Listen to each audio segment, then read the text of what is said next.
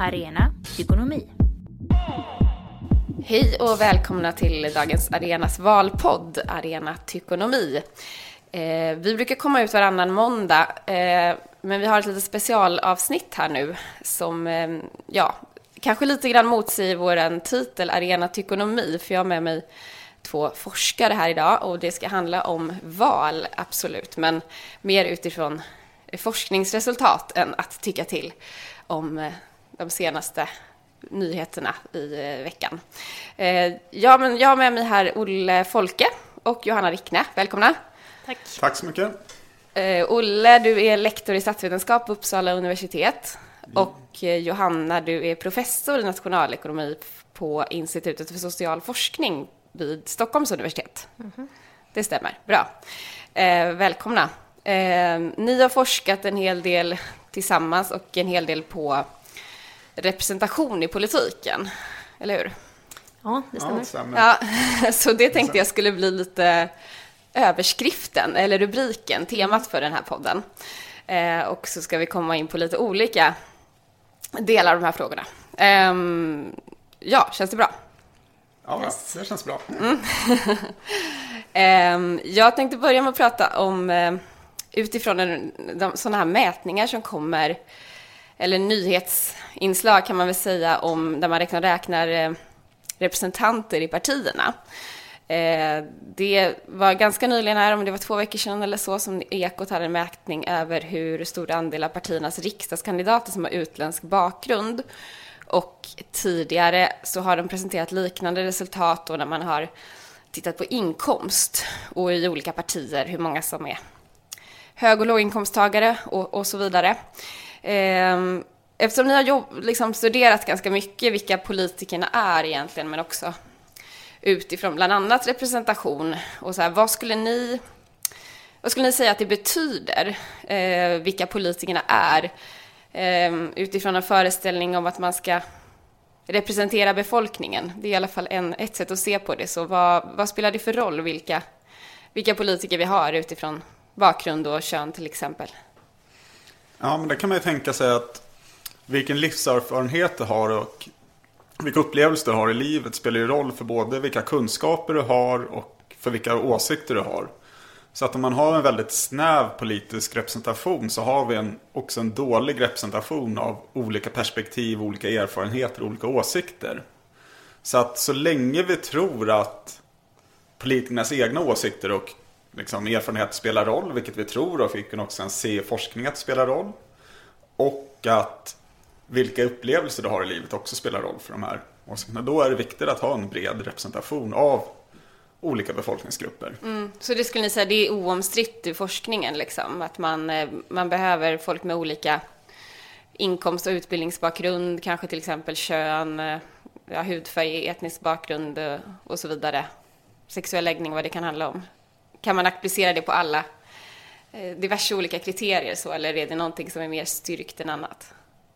Ja, men kanske sådana ja, dimensioner som faktiskt spelar roll för vilka upplevelser du har och liksom, som gör att du får skillnader och spelar roll. Det kanske inte spelar jättestor roll att vi ska ha lika många arkitekter som landskapsarkitekter i riksdagen mm. för att de mm. kanske har ganska liknande upplevelser. Utan det är snarare kanske de här dimensionerna som gör att vi upplevt olika saker. Är du utrikesfödd så har du antagligen haft andra erfarenheter i livet om du, än om du inte har varit utrik, mm. inte utrikesfödd. Mm.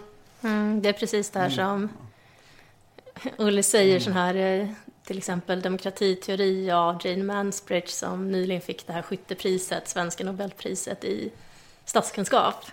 Att till exempel vilken färg på du har på bilen det ska vi inte ha, där behöver vi inte ha representation på, för vilken färg du har på din bil har inget samband med din livserfarenhet och liksom din formningen av dig som person. Medan andra faktorer har det och vissa är viktigare än andra. Så det är där vi kan, vi kan välja och den här kritiken kommer ibland in mot kvotering också. Att ja, ska vi ha kvotering på kön och till exempel utrikes bakgrund. Vad, what's next? Liksom, hårfärg, skostorlek. Vi kommer aldrig komma undan alla kriterier, men nej, det finns inte en, en ändlös mängd, utan det finns vissa där det verkligen, som verkligen formar människor och vissa andra som inte gör det. Mm. Eh, så utifrån det som ni har tittat på då i er forskning, hur representativ skulle ni säga att politikerkåren är i Sverige idag? Kvinnors representation idag är ganska bra. Den blev ju bra i Sverige mycket tidigare än andra länder. Redan på 70-talet hade vi uppåt 30 procent och var helt unikt i världen. Sen införde partierna könskvotering, många av dem på 90-talet, varannan damernas, och då gick vi upp till närmare 45 procent. Ehm, på senaste tid, i och med att Sverigedemokraterna har växt, så har kvinnors representation gått ner lite grann, men det ligger fortfarande, verkligen sett ur världen, så är vi ett av de länder som har högst representation av kvinnor. När det gäller utrikes bakgrund så skiljer det sig mycket åt baserat på vilken region människor kommer ifrån. Personer från Norden har relativt bra, där ser vi relativt snarlik procent bland politikerna som det är bland befolkningen. Mm. Och detsamma gäller ja, i viss, ja, ungefär lika stor utsträckning personer med utrikesbakgrund i Europa. Men om vi tittar utanför OECD så ser vi en väldigt stor underrepresentation, särskilt på högre positioner. Så det är väldigt svårt att, man kanske kan komma in på en låg position, men det är väldigt svårt att avancera upp i politiken. Um, Ja, det, så det är någonting vi specifikt har, har sett då i vårat, vår forskning. Och det kan vi också se att även när det gäller kvinnors representation så även på kommunal nivå, fast vi ligger nära 50 procent, så är ju kvinnor upp, underrepresenterade på högsta positionen i kommunpolitiken. Så att det är fortfarande avsevärt fler manliga KSOs än kvinnliga KSOs. Mm. Och det här med att vi ligger, nu är det ju annorlunda då kanske att det här med kvinnor är en gammal historia i Sverige då som du beskriver, medan eh, personer med utländsk bakgrund, det, jag, jag, kan tänka mig att det kanske har blivit en fråga mer på senare tid. Kanske har representationen också, ja, kanske inte lika stor lång bakgrund. Som sagt, Precis, och det, det, stämmer ju. Och det, det vi kan göra där är att ta hänsyn till hur länge människor har bott i Sverige. Mm. Ehm, och där, även när vi så att säga bara tar hänsyn till personer födda utanför OECD som har varit i Sverige mer än 30 år. Mm. Eh, av dem som har varit, de i befolkningen som har varit mer än 30 år är det fortfarande väldigt stor underrepresentation. Mm. Och OECD, vi ska bara förklara det så att alla hänger ja, med här. Ja, precis. Så det här är personer som eh, antingen själva är födda i ett land utanför Europa och Nordamerika och Australien mm. eh, jämfört med de som är födda där. Och vi kan också titta på andra generationen, det vill säga de som har en förälder som är född utanför Nordamerika och Europa. Eh, och där ser det lite bättre ut för andra generationen eh, med utrikesbakgrund då, men eh, fortfarande inte lika bra som andra generationer från nordiska länder eller för den delen personer med föräldrar födda i Sverige. Det här med representation då, som ni, nu pratar vi om utländsk bakgrund mm. och kön den, den här utvecklingen som har varit i Sverige då, eh, förutom det här varannan damerna som ju var ett medvetet arbete, kan man säga att det beror i första hand på att man medvetet arbetar med vilka man eh, rekryterar och placerar på valsedlar, eller är det också eh, en, en, ja, en, en, naturlig utveckling, eller något som bara har hänt liksom, eh, i takt med att tiden går? Ja, Sverige kom ju relativt långt med kvinnors representation utan kvotering, mycket längre liksom än andra länder gjorde. Men när det som utlöste varannan damernas på början av 90-talet, det var ju att vi faktiskt började gå bakåt igen. Så i valet eh, 91 så gick kvinnors representation ner ganska dramatiskt. Och det visade ju för kvinnorörelsen då att ja, det här är ingenting vi kan ta för givet. Utan precis som vi ser kvinnors representation nu minska igen, så kan det liksom, ja, det, vi kan inte vara säkra på att den representation vi uppnår hela tiden kommer så att säga att, att bli mer och mer representativ. Var det här efter Varannan damernas sa du? Nej, utan... Precis eh, innan? Ja, precis. Varannan mm. damernas infördes ju 94. Mm. Så mellan valen 88 och 91 så gick kvinnors representation ner. Och det oroade kvinnorörelsen på så sätt att man började kräva varannan damernas. Så då blev det infört eh, då inför valet 1994. Liksom. Sen kan vi säga det att det här är ju liksom, den ökande representationen är ingenting som sker slumpmässigt. Utan det finns ju en kvinnorörelse alltid bakom som arbetar för det här. Liksom, kvotering var kanske ett slutgiltigt steg. Men det är inte så att utan någon form av organisation att vi ens skulle uppnå de här lägre nivåerna på 30 procent kanske. Du menar att det handlar om en allmän feministisk mobilisering eller så, trots att man inte så... Eller? Är det det jag ska förstå det Precis, det är liksom... Även om det inte har så här, varannan damerna som är väldigt uttryckligt mål. Liksom. Ja, alltså i alla forskning om varför man får kvotering i olika länder visar väldigt tydligt att det ofta är civilsamhällesorganisationer och eh, en kvinnorörelse som står bakom. Och när vi fick i förra valet så införde ju Socialdemokraterna en ålderskvotering, den här 25 under 35, att man skulle ha 25 procent personer under eh, 30, 35 år på valsedlarna. Och den fördes ju, den debatten drevs inom partiet av ungdomsförbundet, men så vitt vi har förstått så var det att ungdomsförbundet lärde sig lite från kvinnoförbundet hur argumentationen skulle se ut och så vidare. Och man kunde se liksom att anspråk på representation för en grupp ledde till liksom mer formell formalisering av en annan grupps, en annan politisk minoritets liksom, anspråk. Mm, intressant. Och, och det här med utländsk bakgrund då, till exempel, eftersom vi har varit inne på det. Um, hur medvetet har man jobbat med det? Eller hur, det, hur kan det kopplas till representationen i partierna? Mm, där gjorde vi lite intervjuer när vi eh, höll på med forskningen om, om just det. Att, det. Det blev tydligt att det skulle vara väldigt, väldigt svårt att införa en kvotering för utrikes bakgrund i partierna. Och ett skäl till det är att när det gäller kön, okej, okay, vi kan ha ditt liksom, biologiskt kön och det finns senare att du kan ha liksom, ja, olika könstillhörigheter, olika genus. Så där kan det finnas en, en flytande grad av, liksom av självidentifikation som skiljer sig från ditt biologiska kön. Men den problematiken kan också, vi kan titta på hur den gäller för utrikesfödda, där blir det jätte, jättesvårt. För du kan själv, när ska vi, hur ska partierna mäta vem som är, ska ha rätt till att vara på den här kvoteringen och inte? Många uppfattar sig själv som till exempel alltså, varierande grad av svenskhet, varierande grad av utrikes bakgrund. Det är svårt att sätta en kategori som ska gälla för alla när det gäller den det är karaktäristika och det var någonting som i våra intervjuer som kom fram som extremt problematiskt och att partierna skulle börja ha ett register eller börja försöka definiera människors grad av utrikes bakgrund. Men det skulle vara väldigt problematiskt för könstillhörighet också. Mm. Alltså, det blir väldigt organisatoriskt svårt att införa den typen av, av kvotering. Mm. Biologiskt kön, där har vi nästan alltid 50-50 i befolkningen, så att, eller närheten av 50-50. Så att det blir liksom lätt att ha ett mål att uppnå där. Mm. Men sen är det, där, det är fortfarande att partierna aktivt verkar arbeta för att se till att ha åtminstone utrikesfödda på listan. De är ju bra på att få upp utrikesfödda på listan men dåliga på att få upp dem i positioner med inflytande. Och där, genom att prata med partierna får man intrycket att det här är någonting som är viktigt för att just vinna röster från utrikesfödda, att ha representation av utrikesfödda på listorna. Kan man lyckas med det då och sen låta bli att liksom eh, låta dem komma upp på de högre posterna och liksom så win-win, vi kan fortsätta diskriminera mer eller mindre aktivt då kanske om man uttrycker sig hårt, men ändå fiska röster eller blir det Ja, det, det låter tillbaka ju lite, lite konspiratoriskt, men på ett sätt jag... så ja. Det tror jag det, det som syns är att det är det mönstret som, som syns, att det är svårt att komma högre upp till inflytande. Mm. Kan vi prata om diskriminering då? Ska jag, kan jag ställa den frågan rakt ut om det är liksom rätt benämning på det här, tycker ni? Att man inte når ända till toppen även om man når in i politiken?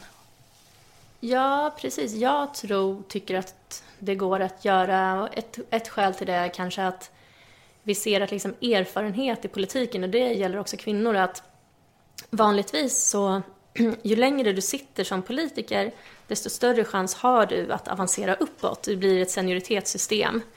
Men vi ser att för kvinnor och utrikesfödda också så avviker det här väldigt mycket. Så kvinnor sitter jättelänge men de kommer ändå inte uppåt. Så... Är det samma mekanismer där liksom, som stänger ut eh, folk med utländsk bakgrund och kvinnor? Ja, det är, svår, det är svårt att säga för att vissa variabler kan vi, vissa saker kan vi liksom inte mäta, till exempel vad skulle kunna vara, språkkunskaper eller någonting annat. Jag tror personligen, som jag sa, när vi tittar på personer som varit i landet i, i genomsnitt 30 år så tror inte jag att språkkunskaper har betydelse längre.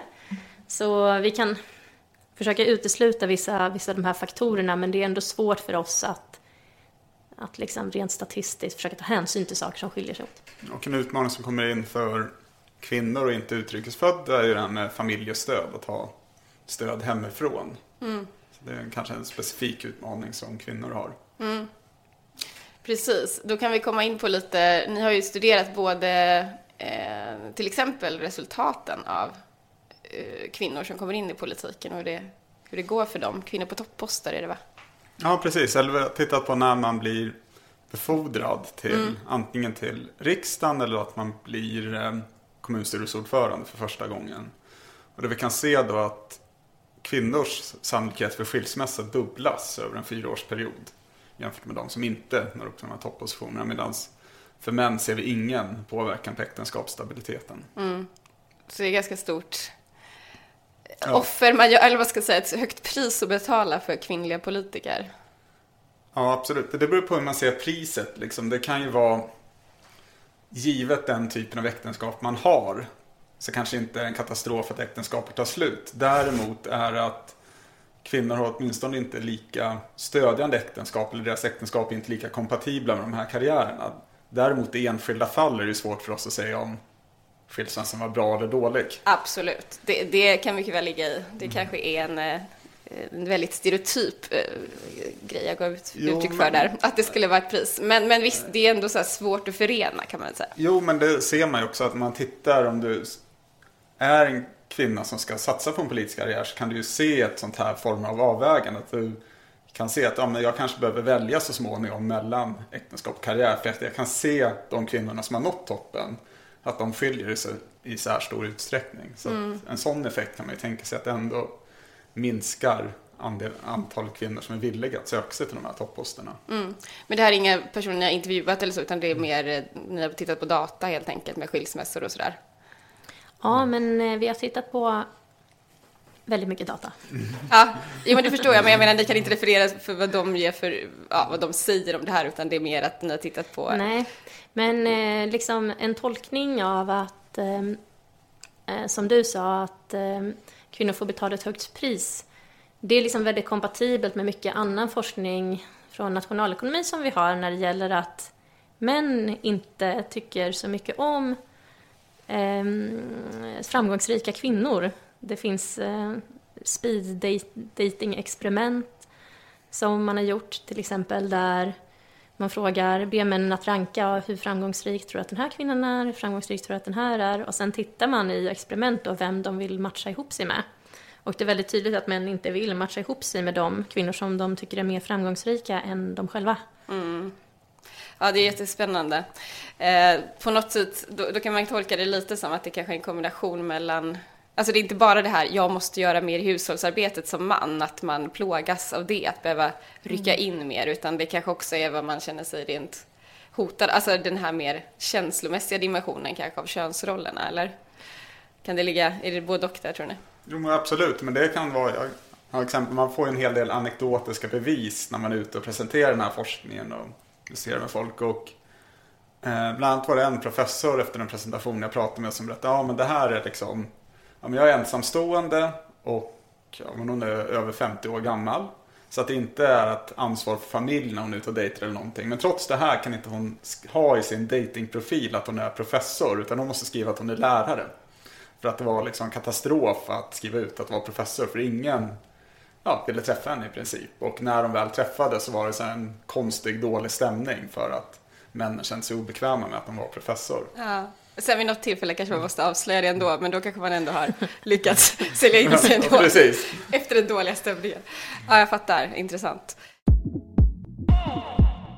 Ni har också tittat på um, kvotering, ni har studerat det här varannan damernas tror jag. Just det. Och vad det får för um, inkvotering av kvinnor kan man säga, vad det får för effekt på politiken och politikerna.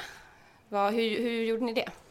Jo, det är väldigt bra att eh, i och med att alla partier måste rapportera sina valsedlar till Valmyndigheten så har vi personnummer på alla socialdemokratiska kommunpolitiker tillbaka långt innan kvoteringen på 80-talet.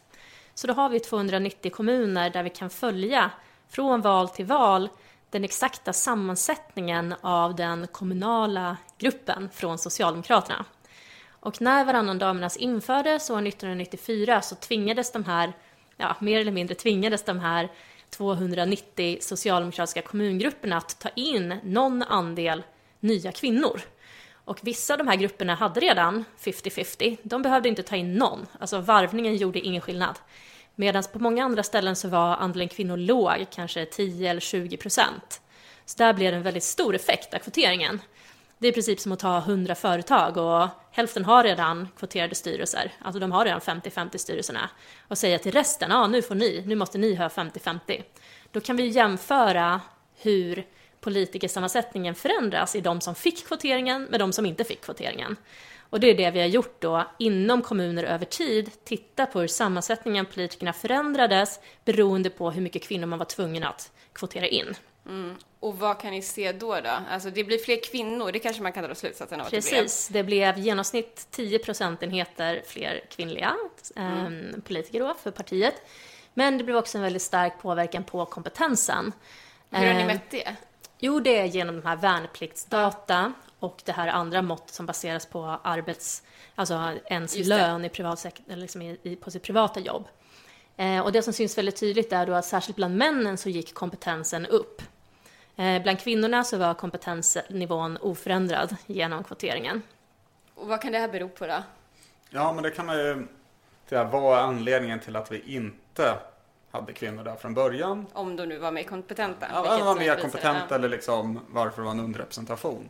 Så det som händer där, kanske man hade en viss bekvämlighet, man rekryterar ur sina egna privata cirklar. Är du en man så rekryterar du män och det kanske inte tar lika mycket hänsyn till vem du väljer in. När du har kvoteringen så blir du helt plötsligt tvungen att ta in hälften kvinnor. Och samtidigt så måste du tänka noggrannare på vilka män som är där. Så att det är inte bara att det är färre män utan du kanske tänker mer på urvalet. Och det vi hittar är att även om man håller antalet män konstant, att vi tittar kanske på de tio högst rankade männen, så sker det en bättre urval av de männen. Så att själva urvalsprocessen förbättrades. Mm. Och det är väl just det att du måste överväga ditt beslut noggrannare. Mm. Det var inte bara, alltså, det finns en separat effekt mm. bland de männen som hade säkra positioner. Så att säga, det var inte, förbättringen av män kom absolut inte bara från att det blev färre. Tänk man har ett företag så ska man avskeda fem, hälften av alla personer, ja då kanske det blir de bästa fem som är kvar. Det kan kännas naturligt att man får en förbättring av kompetensen. Men här var det också att hm, bland dem, att man fick en förbättring, till exempel ledare, alltså mediokra ledare tenderade att hoppa av också. Så det blev verkligen en, en, en stor mm, omdaning av liksom sammansättningen av män. Mm. Hoppa på, av eller tvingas bort eller vad det nu, hur det nu Ja, men titeln på den här studien kommer sig av intervjuer som vi gjorde med Kvinnoförbundets dåvarande ordförande och inom Kvinnoförbundet så kallades det lite skämsamt då den mediokra mannens kris. Den här kvoteringen och en anledning till det var att de, de, tyck, de tyckte sig höra mest protester mot kvoteringen från de män som kanske inte var Eh, Eh, de allra liksom, eh, då mest meriterade. Ni har också tittat lite mer på eh, vi var inne på både utländsk bakgrund och kön till exempel. Eh, ni har tittat på politikers bakgrund och kompetens eh, utifrån eh, liksom vilka som är eh, politi- jobbar som politiker på olika sätt i, i Sverige idag. Och eh, vad, vad, var, vad var utgångspunkten där i den eh, studien? Eller? Okej, okay, ja, jo men där utgångspunkten är mycket att det finns en tro på att egentligen urvalet av politiker skulle vara ganska dåligt. Att det finns någon så här, uppdelning mellan på en privat marknad måste man ha vinst och då måste det vara kompetent folk. Medan idén skulle vara då i politiken så spelar det inte så stor roll vem vi har där utan dina inkomster beror på bara att du får ha politisk makt och därför skulle du inte ha så bra. Så att det första vi vill titta på är, men har vi helt enkelt ett bra urval av politiker? Och absolut, vi har, oavsett hur man mäter kompetens, så har vi ett väldigt bra urval av politiker i Sverige. Om vi skulle titta på kommunstyrelseordföranden och jämför för manliga då, kommunstyrelseordförande och jämför dem med manliga VDs för medelstora företag så är det ungefär samma kompetensnivå om vi använder mönstringsdata, så ledarskapsförmåga och kognitiv förmåga. Så det är ju väldigt bra politiker. Kompetens. Och mönstringsdata, eh, förklara det bara. Mönstringsdata, det vill säga när vi hade obligatorisk värnplikt så var alla män i 18-årsåldern tvungna att göra mönstringsprov för att bestämma vart de skulle placeras inom militären. Och det här används mycket inom arbetsmarknadsekonomi eh, för att just mäta förmåga. Så det här är någonting som både är väldigt starkt korrelerat med politisk framgång men också med framgång på arbetsmarknaden. Mm. Och kan man jämföra det, är det någon typ av, jag eh, tänkte på högskoleprovet, är det någon så allmän, eh, du sa kognition och ledarskapsförmåga, men mm. kan man jämföra det med något annat test som, som folk gör? Jag har inte gjort det själv. Jag lyckades slingra mig ur det där. Ja, jag har ju gjort det. Det är ju typ eh, ordförråd, spatial förmåga och eh, det mäter liksom logisk eh, förmåga, nästan som ett, eh, vissa delar är nästan som ett klassiskt IQ-test. Det som det inte mäter är specifikt då viljan att delta i ett krig eller något sånt, utan svenska militären skiljer sig från liksom andra länders militära test på det sättet att vi har ett ledarskapsideal mm, formaliserat genom de här testerna som ligger väldigt snarlikt det, den typen av kompetens vi vill se som ledarskap i andra branscher. Så vi kan inte, inte att våra politiker gärna vill bli militärer eller har en personlighet som motsvarar liksom, militaristisk personlighet. Mm. Det, det, är bara, det är ett, det är ett eh, ganska bra mått ändå, det här mönstringsdata, något som väldigt ja. många män har gjort, åtminstone kanske ja, de i princip alla. Alla ja. gjorde det inom de här åldersgrupperna. Mm, mm. Och baserat på det här skriftliga testet så går man vidare till en intervju. Och där utvärderas personens ledarskapsegenskaper av en psykolog enligt en viss manual. Och det är också ett, ett eh, test som vi tittar på i den här forskningen, hur politikerna står sig då på det här ledarskapstestet relativt andra branscher. Och eh, politikerna har jättebra ledarskapsförmåga, vilket är bra, för det är, den här förmågan ska mäta hur man kan eh, skapa grupparbete, skapa, skapa sammanhållning, gruppoutput, någonting som verkligen är en del av det politiska jobbet. Och på det här har politikerna i närheten av läkare, eller hur är det? De ja, närheten av läkare, de är bättre. Vi jämförde faktiskt med vår egen yrkesgrupp och disputerade nationalekonomer och statsvetare. Och eh, de har bättre sån social ledarskapsförmåga än vad de har forskare jätte, har. De har i princip ja, men en av de absolut bästa yrkesgrupperna i hela samhället på det här mm. ledarskapet. Och då, då pratar vi om data som gjordes när de var typ 18-19 år, ja, innan precis. de kanske har börjat leda så mycket. Om de inte ja, det stämmer. Det skulle kunna vara någon slags eh, ja, förmåga, en social förmåga. Liksom. Mm. Och de här, ju högre politisk nivå det är, desto bättre nivåer ser vi. Så liksom, valda kommunpolitiker är bättre än nominerade kommunpolitiker. Riksdagen, eller så att säga kommunstyrelseordförande är bättre än valda kommunpolitiker och riksdagen är ännu bättre. Så ju högre nivå i politiken, desto bättre urval av politiker har vi i Sverige. Så det här säger någonting om att befordringssystemet funkar ganska bra. Det är inte liksom att partierna befordrar vem som helst, utan det finns liksom de här kompetens, eller vad man ska kalla det, är viktigt för att ta sig framåt i politiken. Mm. Verkligen, och det här är liksom chockerande för personer från andra länder till exempel. Det som en anledning till att det här forskningsartikeln har blivit väldigt känd är att i många andra länder så har människor känslan av att politiker är ganska dåliga. Många italienare till exempel tycker att amerikaner också, att åh, där är vi Bush och här är vi Berlusconi. Det är de sämsta människorna i samhället som blir politiker. Och det här liksom, forskningsresultatet motsäger väldigt, väldigt tydligt att det här skulle vara att vi väljer på något sätt eh, osmarta personer. Utan det här är jättesmarta personer. Men finns det en missuppfattning av vad som är en smart person? Och vad som man bedömer mm, är en kompetent politiker, att det inte helt liksom, går hand i hand också? Eller, eller är det en ren missuppfattning, tror ni? Eller kanske det går inte att helt jämföra olika politiska länder och system då, men... Visst, och en viktig sak att tänka på här är att när vi pratar om den här förmågan i vårt papper, i vår artikel, så säger vi liksom att okej, okay, vad är ett bra, vad ser vi som ett bra, en bra representation, en bra politikerkår? Det ska vara då smarta personer, ja. Men det ska vara liksom representativa personer i sin sociala bakgrund. Vi behöver personer från alla typer av bakgrund. Personer som har varit förtidspensionerade, personer från arbetarklass, personer från liksom olika grupper. Och, men bland de grupperna, givet att vi har valt från alla grupper i samhället, så vill vi också ha någon kompetent från den gruppen. Så vi vill inte ha ett expertstyre här där vi bara ska ta läkare. Det är absolut inte det vi säger. Utan det bästa styret är en kombination av rep social representation och kompetens. Mm. Och vi, kompetens, förutom då, har ni något annat mått än de här mönstringsdata eller är det liksom att man utgår då från det som, det är främst män då som har gjort de här, är det det som är ert mått eller finns det andra grejer man tittar på också när ni beskriver kompetens? Ja, vi tittar egentligen på hur framgångsrikt du har varit på ditt privata jobb innan du blev heltidspolitiker. Och eh, det vi gör är att ja, men, vart placerar du dig i inkomstfördelningen inom din specifika säga, ålderskohort, utbildningskohort, grupp, mm. industrigrupp. Så att om vi tar hänsyn till sådana här socioekonomiska karaktäristika, hur framgångsrik har du varit? Mm. Så att vi konstant håller de här representationsdimensionerna och så ser vi hur framgångsrik du har varit. Mm. Så vi kan tänka 100 lärare jobbar i Bollnäs mm. kommun. Och bland de lärarna så är det tre som har blivit första lärare. Så vi jämför då hur lärarnas lön förhåller sig givet personer som är lika gamla, bor i samma, alltså, samma yrke, då lärare är lika gamla och bor i samma kommun. Då har vissa av dem ja, haft mer kompetens i sitt yrke och blivit första lärare, så de har lite högre lön.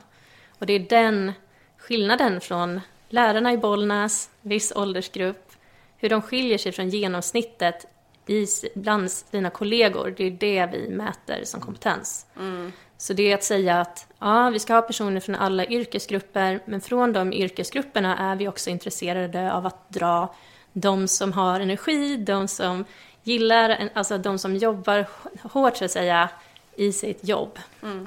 Men hur, ehm, då skulle man kunna invända här lite att det är kanske, ja, vad kan vara någon typ av eh, nepotism kanske, eller typ av vi gillar, du, jag, prov, jag rekryterar min kompis, du får lite en högre befattning här för jag gillar dig. Du är liksom en stabil person under mig som är chef, till exempel. Eller att en lärare är ensamstående mamma med tre barn. Mm. Svårt att studera till förstelärare, även om visst, hon är hur intelligent som helst. Eh, många sådana, så hur, ja, mm. hur bra funkar det här kompetensmåttet? Okay, liksom? vi, vi jämför inte män och kvinnor, vi delar upp män och kvinnor för sig. Och anledningen till det är att för kvinnor, som du säger, så finns det liksom ett, en, en stor skillnad i hur mycket man jobbar, särskilt i samband med föräldraskap. Och det vill vi inte sammanblanda med kompetens. Så därför jämför vi kvinnor för sig och män för sig. Men det finns ju alltid vissa dimensioner vi inte fångar upp här. Så att det i genomsnitt träffar det här måttet väldigt bra. Men jag skulle inte vilja ta det här måttet och säga att liksom, men du är en inkompetent person. Nej, nej. Att du är en kompetent person. För ni har också i den här studien tittat på politikernas bakgrund, eller hur? Och hur det samverkar med klassbakgrund, kan man säga så? Eller inkomst, eh, inkomstnivå hos föräldrarna? Mm, vi har tittat både på föräldrarnas inkomst och på föräldrarnas klassbakgrund mätt genom liksom, ja, arbetarklass, alltså högre tjänstemän, lägre tjänstemän, högre arbetare. Ja. Eh, så indelning efter deras sociala klass, sociologiska mått. Och eh, det som syns där är att Eh, svenska partier är extremt bra på att, att hämta sina politiker från olika delar av klassfördelningen. Så eh, på höger, bland mm, liksom allianspartierna, så kommer det personer från mer tjänstemannabakgrund och med då högre inkomster, betydligt hö, deras föräldrar har betydligt högre inkomster och betydligt mer vanligt att vara från tjänstemannabakgrund. Medan på vänsterkanten så är det betydligt vanligare att Eh, föräldrarna har arbetsklassbakgrund och då medelinkomster. Så tillsammans och liksom, i och med att båda de här typerna av partierna drar väldigt kompetenta personer från befolkningen så får vi liksom väldigt kompetenta politiker och representation från olika bakgrund då när det gäller föräldrarnas eh, inkomst och, och eh, liksom, eh, yrkesklass. Mm.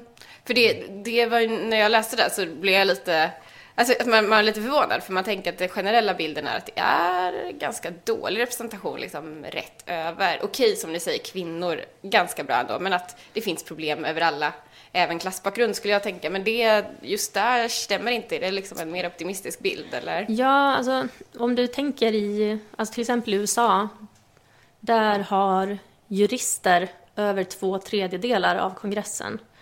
Eh, I Sverige inte, har vi inte så jättemånga jurister. Okej, det är inget fel att ha jurister där, men två tredjedelar, mer än två tredjedelar är ganska mycket. Så var det bra och dålig representation? Ja, alltså Sverige ligger ändå väldigt bra till relativt andra länder och just när vi tittar på bakgrunden hos, alltså just föräldrabakgrund är mer representativt än politikernas egna yrken. Men även i Sverige när vi tittar på politikernas egna yrken så ligger vi betydligt bättre än andra länder. Och det är ju liksom en väldigt, en, som jag sa nyss, liksom ett stort skäl till det är att vi har partier som är grundade i folkrörelser i olika delar av befolkningen. Liksom arbetarrörelsen kanaliserar in arbetarklass, personer med arbetarklassbakgrund in i politiken och vissa andra länder som USA har väldigt, väldigt svag sån organisation. Mm. Alltså, den gruppen som inte är representerad är de som står utanför arbetsmarknaden. Förtidspensionärer, långtidsarbetslösa och så vidare. De, ja, det som Allians skulle beskriva som de i utanförskap, de, de är dåligt representerade. Väldigt dåligt. Mm. Och vad beror det på? Ja, det kanske, ett skäl är att de inte kommer i kontakt med partierna, liksom rekryteringskanalerna. Som Socialdemokraterna är bra på att ta in arbetare, men man tar in arbetare genom facket. Mm. Och för att vara med i facket så behöver du vara etablerad på arbetsmarknaden. Så att man når kanske inte ut till de här, de kanske inte har samma politiska engagemang. Eh, liksom att de inte kommer i kontakt med politikerna och därför inte blir engagerade och så vidare. Mm. Kanske dåligt självförtroende. Det, alltså det är svårt att säga varför det är så, men det är väldigt tydligt att det är så i alla fall. Mm. Men det, här, det är en grupp som ni tror då skulle behövas om man utgår från den här teorin att man behöver liksom, ha representation i samhället? Eh. Ja, jag tror det. Och det vi har mm. sett på mm, senaste 10-15 åren är att det har skapats en extremt stor ojämlikhet i Sverige. Alltså, ojämlikheten i den svenska ekonomin har ökat mer i Sverige än i alla andra OECD-länder. Det är vi och Finland tror jag som har haft störst ökning av ojämlikhet. Och den ojämlikheten har kommit just mellan de som jobbar och de som inte jobbar. Och den beror på alltså omfördelningspolitiken. Eh, lägre skatt för de som jobbar och lägre transfereringar och bidrag för de som inte gör det. Och den här utvecklingen tror jag, den, den har upplevts. Det har kommit forskning från Uppsala universitet som har frågat liksom om konsekvenser av finanskrisen. Och den hände ju som bekant för nästan tio år sedan. Mm, mm. Men vissa människor i samhället upplevde väldigt länge att finanskrisen var väldigt djup och de upplevde liksom att krisen fortsatte. Det här är ett tecken, tillsammans med den här ojämlikheten, att vissa grupper sitter väldigt dåligt till. Deras inkomstutveckling har avstannat. Samtidigt finns det inga politiker. Vi har väldigt, väldigt få politiker med en bakgrund som har erfarenhet av förtidspension, sjukskrivning och så vidare. Så jag tror, jag, jag, skulle tro att det spelar roll att vi inte har politiker från de grupperna för att representera det liksom problem som de här grupperna har utsatts för över tid. Och där kan det också vara så att om vi då tittar på föräldrabakgrund så att deras föräldrar inte heller upplevt det här i och med att klyftorna har ökat så pass mycket mellan de som har jobb och de som inte har jobb. Om man hade en förälder som inte hade jobb och stod utanför arbetsmarknaden på 80-talet då var man inte lika utsatt som man är idag. Så därför, liksom föräldrabakgrund kan inte heller riktigt fånga upp de här situationerna. som de som är utanför arbetsmarknaden står i idag. Nej, om man ska dra en liten, det är intressant utifrån det perspektivet att man pratar ändå mycket om utländsk bakgrund, delvis inkomster men kanske framförallt kön och utländsk bakgrund mm. när man pratar om representation, medan det här är ju kanske en icke-fråga att mobilisera mm. den här gruppen. Mm. Upplever Precis. ni att det finns en, en syn om att vi, det är enklare att tycka att vi ska ha representation här medan den här gruppen, man kanske inte ser det som en grupp så kanske det som är frågan. Att Nej. det är ingen som riktigt tycker att vikt, ingen som kämpar för vikten av att eh, representera sjukpensionärer. Liksom. Nej, precis. Och det kan man ju se inom partierna. Vi har kvinnoförbund, vi har ungdomsförbund, det kan till och med finnas akademikerförbund eller fackföreningar inom, inom vänstern då. Medan liksom de här har inga formella kanaler för organisation inom partierna på samma historiskt bundna sätt. Um, men liksom bakgrunden som vi pratar om, det här med livserfarenhet, det är såklart, nu handlar det mycket om ja, hur, ska, hur ska personer i utanförskap komma i arbete till mm. exempel. Mm. Om du är en person som har levt ditt liv i den typen av utmaning som det kan innebära att vara sjukskriven men leta efter ett jobb på arbetsmarknaden, interagera med myndigheter på olika sätt. Det är klart att, och liksom dina bekanta och du känner människor som har haft samma problematik, att man lär sig någonting om hur den samhällsutmaningen ser ut inifrån. Och det gör en kapabel att, att adressera och komma på, försöka komma på lösningar och tala till andra som sitter i den situationen och mobilisera och representera den, den gruppen. Det är så tänket, tänket är. Ja. Um, går det här emot någonting av det som ni pratade om innan, om kompetens? Ni sa i och för sig själva att det inte är kopplat till utbildning, men jag tänker ändå många faktorer med kanske social förmåga, ehm, alltså träning, att man har viss utbildningsnivå, men även kanske självförtroende som kanske går ihop med det här. Är det någonting som motsägs av att man, det är viktigt med kompetens, men den här gruppen kanske ja, har det väldigt tufft liksom, och påverkas antagligen som personer av det också? Ja, så det här är en knivig fråga, men någonting som vi ser väldigt så det finns, samma argument skulle kunna appliceras på andra grupper i politiken. Säg att eh, vi ska inte ha svetsare i politiken för de eh, jag kan inte få något annat jobb, de kan inte bli läkare till exempel. Okej, skulle vi då bara ha läkare i politiken på grund av kompetens, då borde vi se att liksom de läkarna vi har i, i politiken idag skulle vara bättre än de svetsare vi har i politiken idag. Och det har vi tittat på då i vår forskning och jämfört då IQ-data, de här mönstringsdata, ledarskaps-IQ-data mellan olika yrken. Och det vi kan se är att de som är i arbetaryrken och är politiker idag är, har samma intelligensnivå, eller vad man ska säga, från mönstringen som de läkare och de ingenjörer vi har i politiken. Och en anledning till det är att vi, vi behöver kanske inte välja 100%, vi behöver inte välja 100% från ett yrke, vi behöver inte välja alla läkare. Det räcker i riksdagen med att vi har 10. Vi behöver, liksom, ofta när man tänker på den här typen, som du säger, ja, i genomsnitt kan man få dåligt självförtroende, det kan vara svårt att, om man är i utanförskap. Men om vi kan hitta tio personer med superbra självförtroende och massor med idéer, så kommer de vara minst lika duktiga som vilken VD vi kan hitta som har idéer också. Så det handlar, det handlar om att hitta de här människorna i, och liksom kanalisera in många från de här grupperna så att det går att, att hitta dem med störst liksom, engagemang och, och, och vilja att förändra. Mm. Men det kanske krävs aktivt arbete för att göra det. Hur ska man nå ut till de här grupperna? Socialdemokraterna framförallt förut hade ju ett fantastiskt arbete att liksom träna upp ja, men folk med folkskola och liksom, ja, låg utbildningsnivå, om jag kallar det. Så att de hade politikerskolor genom ABF till exempel. Där man fick lära sig om hur man bedrev politik, lära sig om debatt. Hur blir man politiker? Att ha den typen av rekryteringskanal tror jag är otroligt viktigt. Att försöka egentligen reaktivera de typerna av kanalerna men då inte bara gå genom facket och arbetet utan kanske även ut till de här andra grupperna. Mm. På tal om det så var det en nyhet här förra veckan om att ABF har att det är väldigt kraftiga nedskärningar mm. i ABFs verksamhet generellt mm, över hela väldigt synd. kommunen. Mm. Även om de håller på med allt möjligt och inte bara demokrati mm. Eh, sådär, nu för tiden och matlagning och dans och vad det kan vara. Mm. Um, ja, jag tänkte bara, apropå det där som du sa Johanna, så, um, så hade ni, ni har också någon, um, en slutsats där som handlar om liksom vad det kan vara för olika bevekelsegrunder att engagera sig som politiker om man är höginkomsttagare eller har lägre inkomst. Vad, vad har ni där? Mm, bevekelsegrund, det var... Det kanske var fel formulerat, då får du rätta mig, men att det fanns möjliga samband mellan vad det innebär att vara politiker rent ekonomiskt och statusmässigt för en som är höginkomsttagare i, mm. i sitt vanliga yrke och en som har ett annat, ja kanske både status och inkomst i ett arbetaryrke. Okej, nu är jag inte helt säker på det här är svaret på rätt fråga, men det är liksom ett sätt som man ibland ser på vem som blir politiker från liksom ekonomiska modeller är att du motiveras av hur politikerlönen förhåller sig till din lön i vanliga fall.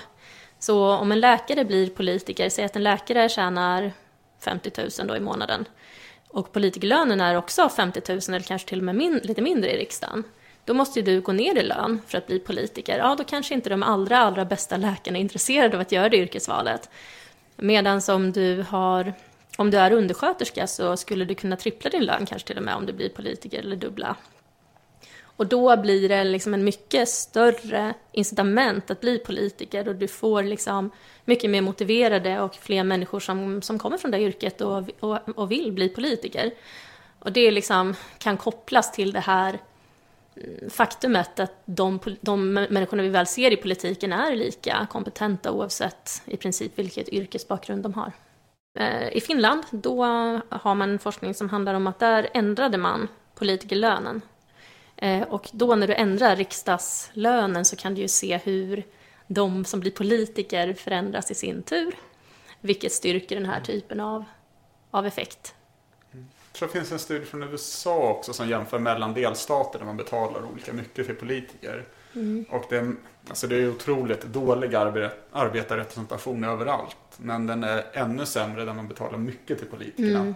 För desto mer du betalar, desto mer kommer det att löna sig för de här individerna från höginkomsttagaryrken att komma in. Så att det liksom... Mm. Ja, jag fattar. Intressant. Mm. Ibland kan man höra att ja, vi måste höja lönen för politiker så vi får bättre politiker.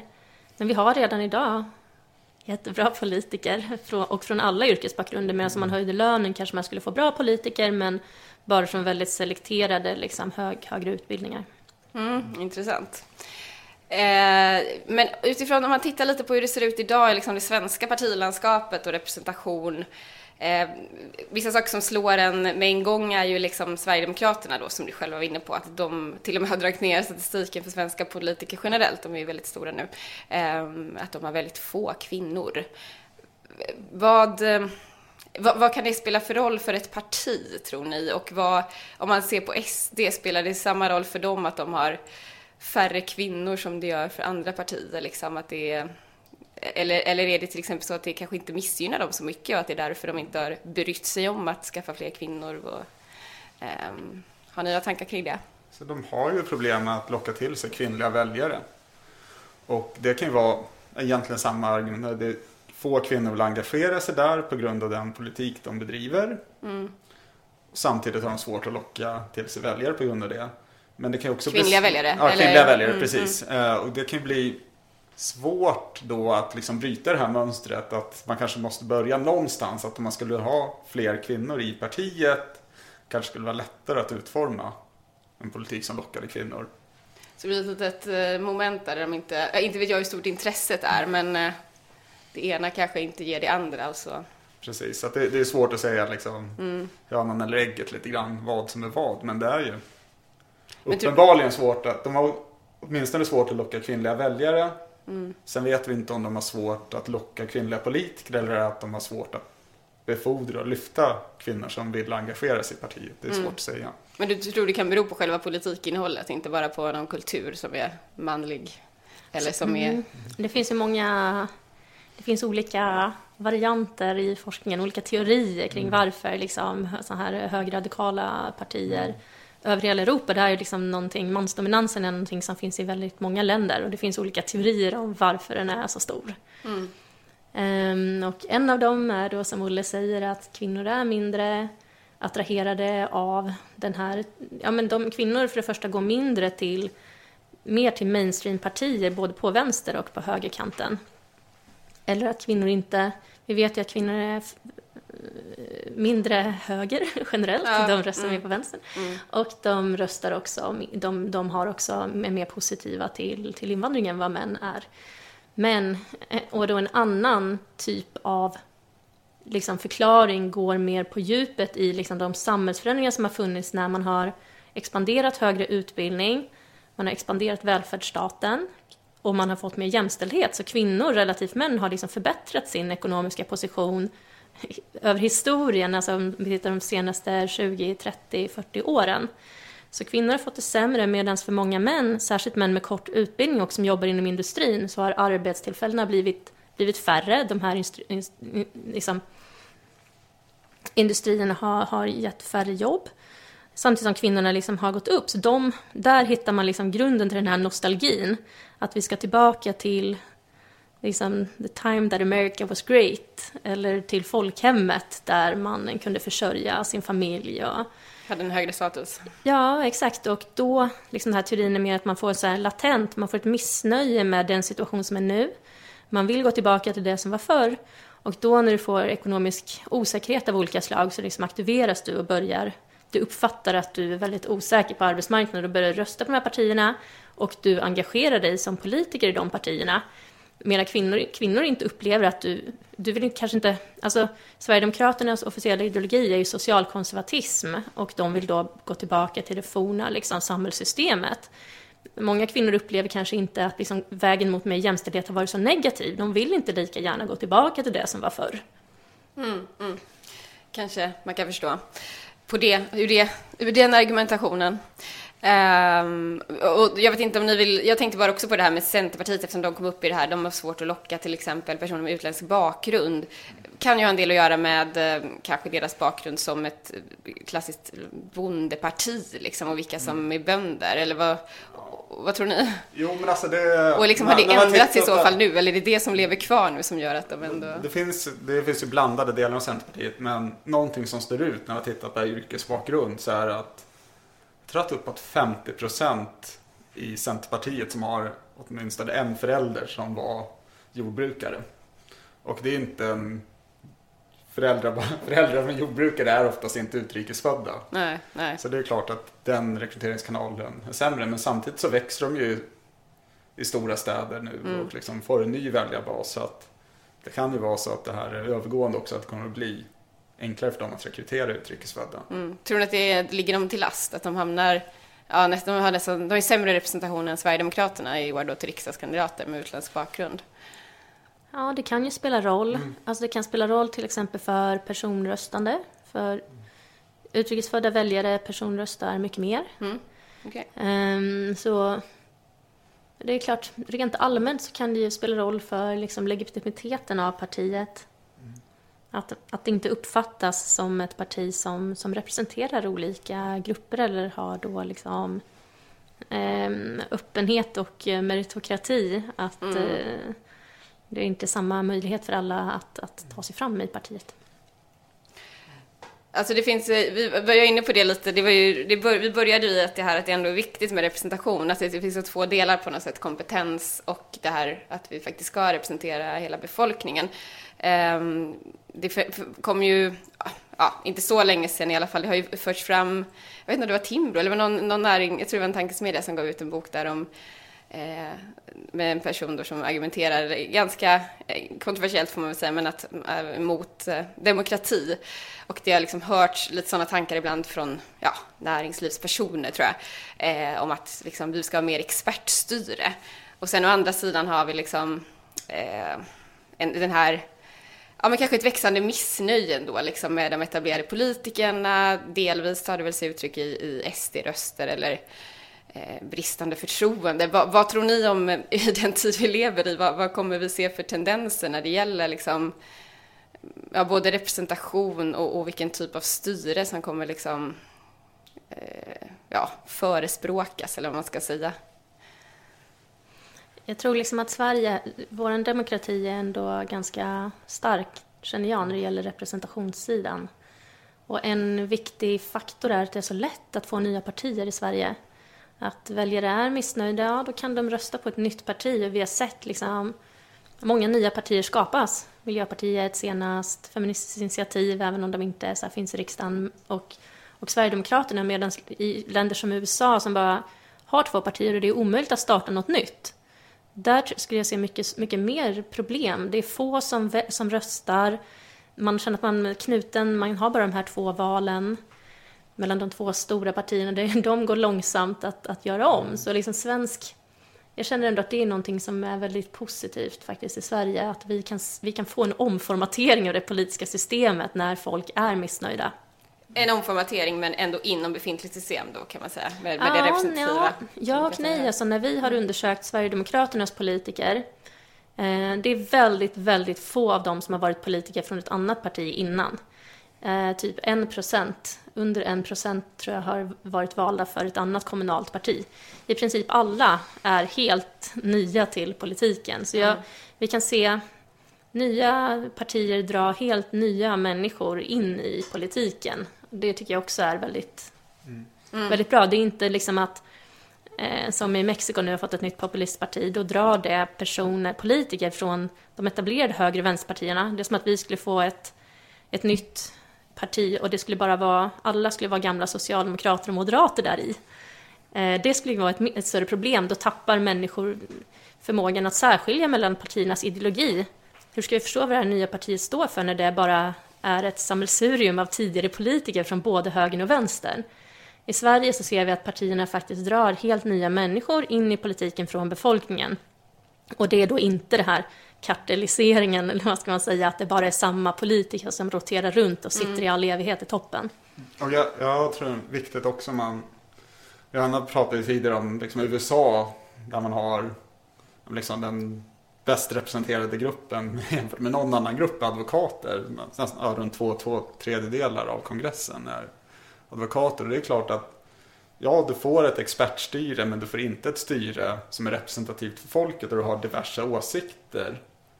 Och jag tror att det är associerat med många av de problemen vi ser med amerikansk politik. Att det är så pass lätt för lobbyister att påverka. Att liksom, de här politikerna är en del av den här samhällseliten.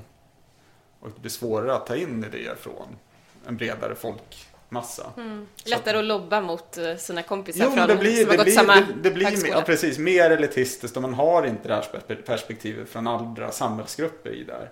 Så jag vet inte om man liksom skulle ha det här expertstyret, den här idealtypen av styre. De här skulle, ytterst kompetenta då, vad man nu ja, menar med det, om det är utbildning eller... Ja, men så här, experter, ja men advokater i USA är väl de som kanske är bäst skolade för att utföra hantverket i och med att de är otroligt bra på att argumentera och otroligt bra på att skriva. Så det är kanske nära man kan komma ett expertstyre. Mm. Men jag tror att det är få som skulle hävda att USAs demokrati är en idealbild för hur en demokrati ska fungera. Och någonting som vi ska eftersträva. Jag förstår. Eh, ja, vi har gått igenom ganska mycket olika delar här om representation. Är det någonting ni känner att ni vill tillägga eh, av allt det vi, kring allt det vi har varit inne på? Nej, men det blir intressant att se nu vad som händer i valet. Hur mm. representationen går. Kommer vi få färre kvinnor? Kommer det bli, vad kommer hända med utrikesfödda? Kommer det bli unga personer? Mm. Det blir intressant att se. Och, tyder det på att vi, det finns något som tyder på att vi skulle få en större förändring eh, det här valet? Ja, ja. ja svårt att. Svårt att säga. Svårt att säga. Mm. Sverigedemokraterna kommer jag antagligen vara väldigt framgångsrik och de mm. har ju en annan typ av politiker. Så mm. att på och så det, sätt kan det förändras. Vilka är de förutom männen? Förutom män? Ja, nej, det är män och de, de har inte varit politiker tidigare. Ja, Vi håller på att mm. forska på det här också. Så att eh, får hålla oss till tåls några månader till så kommer en studie på vilka de är mer i detalj också. Vilken härlig cliffhanger. Mm. Eh, jättekul att ha er här. Mm. Tack för att ni kom. Tack så jättemycket. Tack. Johanna, du satt med lurarna på hela tiden. Duktigt. Arena Psykonomi.